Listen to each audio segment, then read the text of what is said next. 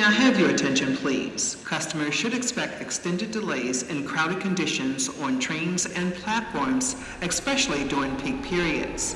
Thank you for your patience and support as we continue to improve the Metrorail system. From WAMU 88.5 in Washington, this is Metro Apocalypse. The DC Metro uh, historically has been a great strength of this region. Crisis in leadership, crisis in safety, crisis in funding.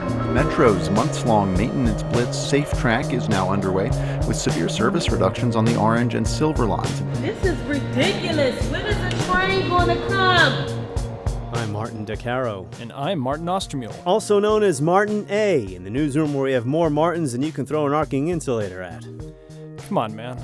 So, we've been waiting for months for this. It's finally time for SafeTrack. It's the year long maintenance program that's going to affect thousands of riders on all lines throughout the system. Now, to get a sense of how bad things really are on the first day of SafeTrack, we're heading out to Northern Virginia. We open our second podcast of the Metro Apocalypse on the platform at Ballston Station. We are in the middle of morning rush hour. Ballston, you might say, is the epicenter of maintenance surge number one. It's one of two stations involved in a continuous single tracking that'll affect service on the orange and silver lines end to end for the next couple of weeks. 70% fewer trains than normal are operating west of the single tracking area.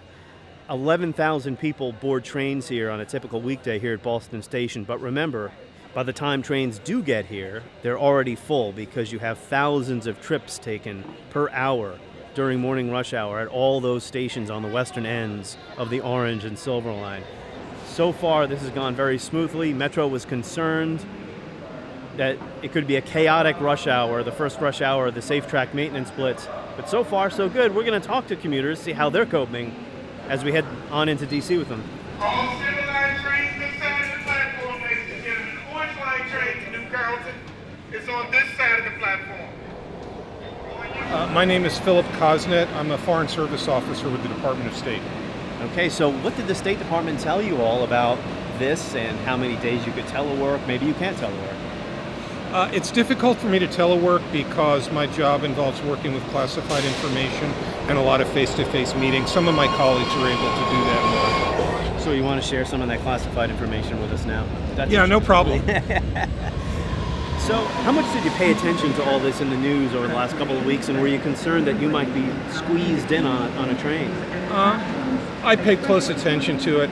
I'm not, so long as the trains run, I, I'm not too worried about how crowded they are frankly. Uh, you know, I've lived in Japan where, as you may know, people get literally pushed onto trains. Right. I've, I've lived in lots of places where, you know, a delay in getting to work in the morning is the least of your problems.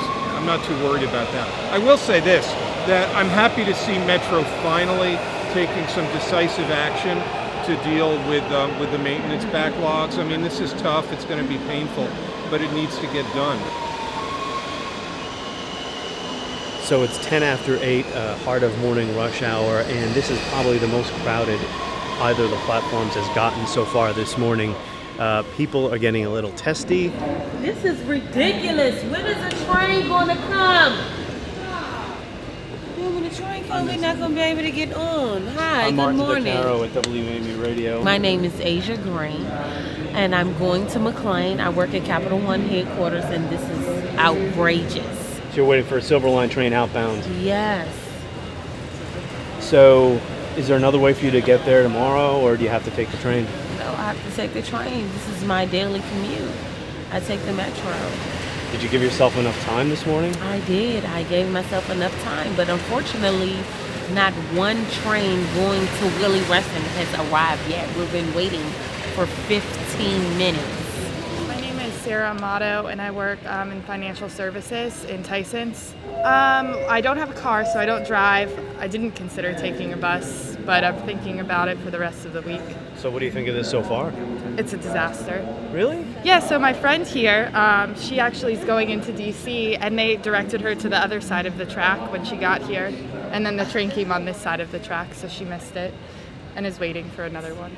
So how much were you paying attention to the run up to this and thinking about how you might change your commuting habits?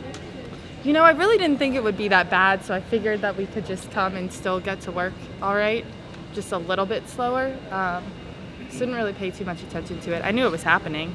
Yeah, but tomorrow you might try something different. Yeah, I think I'm going to try to take the bus. So, so we're on this really crowded train heading into downtown DC at a pretty good clip, actually. Surprisingly, we haven't stopped at many stations, although we are getting pushed in a little bit right now. And uh, most folks heading in probably aren't thinking too much about what actually is going on in the in the work area. So, uh, we'll tell you. Um, Metro is doing a wholesale reconstruction of you know original sections of railroad. Ballston opened in 1979. Uh, that starts with railroad ties, wooden railroad ties that have been on the on the system for 35, 40 years are being replaced. Also, the track foundation is going to be replaced, rebuilt, and uh, then after that, you go move on to rail and other aspects of the uh, of the system, both underground and in outdoor sections of track. So, uh, for anyone who's uh, wondering why they're stuck on these packed trains, that's that's the reason.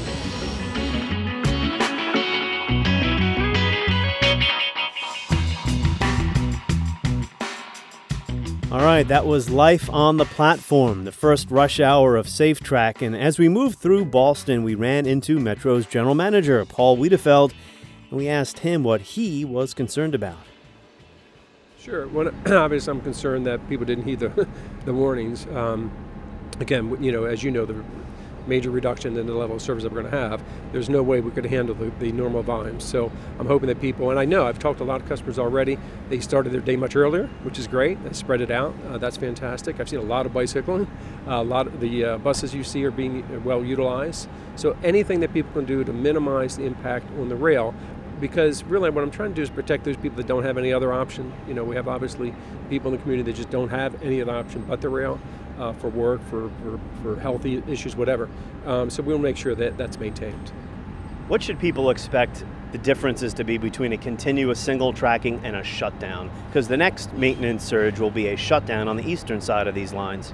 Yeah, no, that'll that'll present a different set of challenges. Um, so this one we'll learn from today and take some of that to the next to the next one. But actually, each one of these will be different. They'll be unique in their own in their own way, just given the different travel behaviors. And obviously, as you know, we have five shutdowns of, of stations. So we'll learn along the way. Some of those you can can handle pretty smoothly, and others will be more difficult. So there's not a one size fit all here at all, Martin.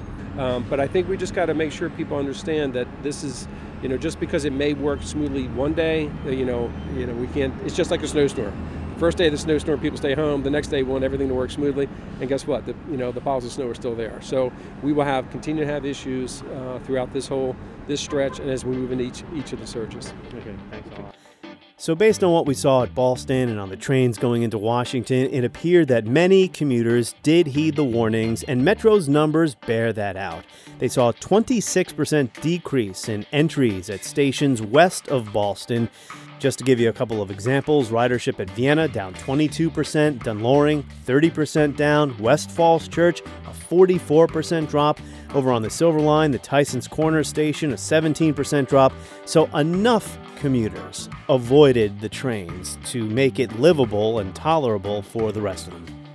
So, what did you see during your commute this week? Join WAMU's Metropocalypse Facebook group and share your perspective, ask a question, discuss, commiserate, or you can email us at metro at WAMU.org. I'm Martin Di Caro.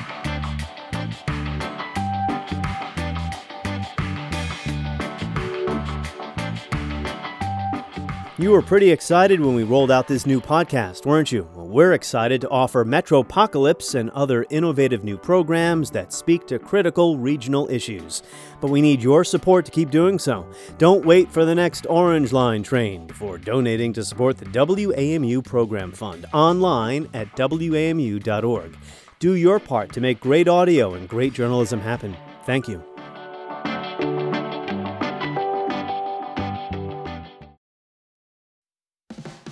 This month at WAMU, we're lifting our voices to shine a light on black changemakers throughout American history.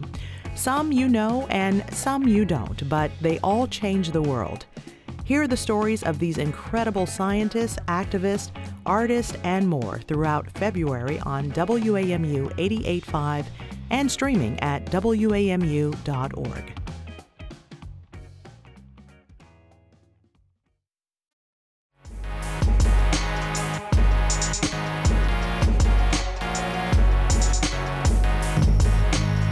You're listening to Metro Apocalypse. Every week on this podcast, we take your questions and pose them to the powerful, the influential, the people who make decisions that affect Metro and therefore your commute.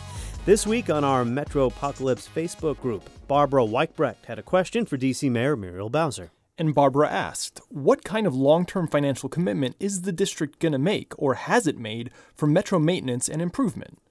The system can't be supported by fares alone, nor should it be. It's a public good like utilities, roads, and high speed data networks. So, long term financial commitment, that's probably going to be a dedicated funding source, aka a tax, like a regional sales tax that would take the support of all three major jurisdictions DC, Virginia, and Maryland. And in the transit industry, that's the standard. A city will have a sales tax or some other kind of tax that will directly fund its transit system. So I put Barbara's question to Mayor Bowser. Well, the district has already been committed to a dedicated funding stream. So, do you support then a, a regional sales tax? I, I do. What kind of conversations, if any, have you had with Governor Hogan and Governor McAuliffe about that? Uh, we're focused on safety right now. So nothing about long-term revenue stream, dedicated revenue stream. We're focused yet? on how to get the system safe. When do you think it might be okay to, to pursue that issue of getting a, a dedicated revenue? It's stream? always okay to pursue it. We're having that discussion in, internal to the district right now. So, Martin Austermuhle, uh, you cover district politics uh, more than I do. You could tell the mayor was willing to at least say she supports a regional sales tax, but wasn't willing to talk about it any more than that. Yeah, I mean, I think she understands the political realities here. The district invests a lot of money in transportation. I mean, there's the millions of dollars, hundreds of millions of dollars that they're willing to put into the streetcar system, not only what's on H Street, but also expanding it all the way to Georgetown. So they definitely have money that they want to spend on making transit better because they know it's good for the city and it's good for the people who live in the city, but they also know they're not going to do it alone. And Virginia seems to be the tough sell. And this is, of course, something that you know better than I do is the regional dynamics. And getting the region to agree on anything when it comes to Metro is got to be difficult. Yeah, you have the Metro Board of Directors, which ostensibly does uh, represent each of the eight city and county jurisdictions, but you also have a state house in Richmond, you have a state house in Annapolis, you have the DC Council, which apparently does uh, support the idea of a regional sales tax, but you have these other political pe- players who are not necessarily on board with that. Uh, DC does give Metro hundreds of millions of dollars a year for its operating costs, for its capital budget, but we're talking about a sustainable funding source that Metro could use for its future expansion. If we were going to build another tunnel under the Potomac at Rosslyn, that's billions of dollars that currently is unfunded right now. And um, just for some context here, the district has raised its sales tax in the past. It's right now 5.75 percent. They've increased it to six when uh, when the when times are rough during the recession. They increased it to get some more money in for the government. So they have the flexibility to to do it. They've done it in the past. I know that it's been done in fits and starts in the other jurisdictions, but to get everybody on board to do it all at once is going to be difficult. And then you have to decide how big is the increase going to be, and is everybody going to be on board with it? And this does raise the question of how important is money when it comes to Metro's past failures and future success. Money, of course, is part of the equation here. But right now, Metro lacks credibility to go to Capitol Hill, lacks credibility to go to Richmond to say we need tons more money. And until its operations, its reliability improves, that's going to be an even harder sell. We're going to take a quick break, but when we get back, we're going to take a look at the region's nighttime economy and what happens now that late night service is gone. I'm Martin Austermuhle. And I'm Martin Di Caro. Stay with us.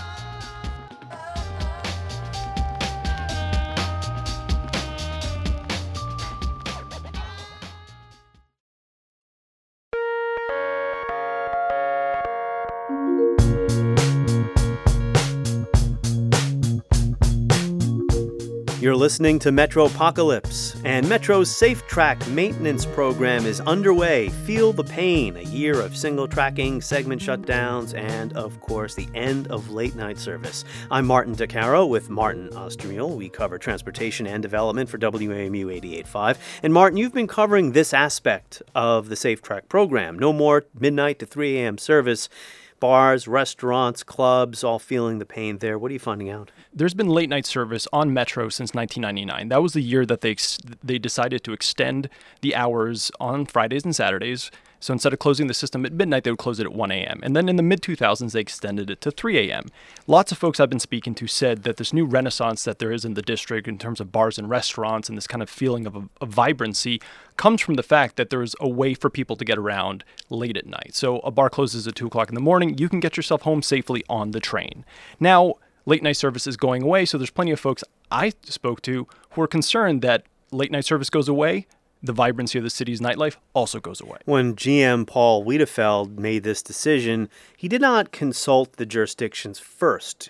He made the decision and basically said, okay, I want your feedback, and maybe we'll change some things, but probably not. I know Mayor Bowser has pushed back against this plan a little bit, but I don't think Metro's going to change it. No, and for a long time, actually, Metro officials generally said out loud that the problem with late night service is it cuts down on the amount of time they can do maintenance on the rails. I mean, back in 2007, then General Manager John Catoe advocated getting rid of late night service because he said we just don't have enough time to work on the system to maintain it. Now, fast forward, we're years past that, and that's exactly what Paul Wiedefeld is saying. And sure, Mayor Bowser has said, you know, late night service is key to the vibrancy of the district's nightlife, but I think she recognizes that she has no power to really change Wiedefeld's decision on this one.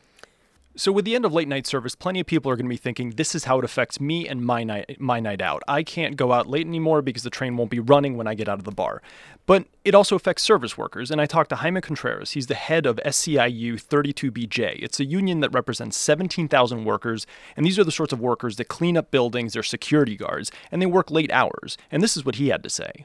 You know, you got to remember a lot of these workers have to work two and three jobs. Uh, a lot of these workers don't live near uh, their jobs. So some of them come from Maryland, some of them come from Virginia.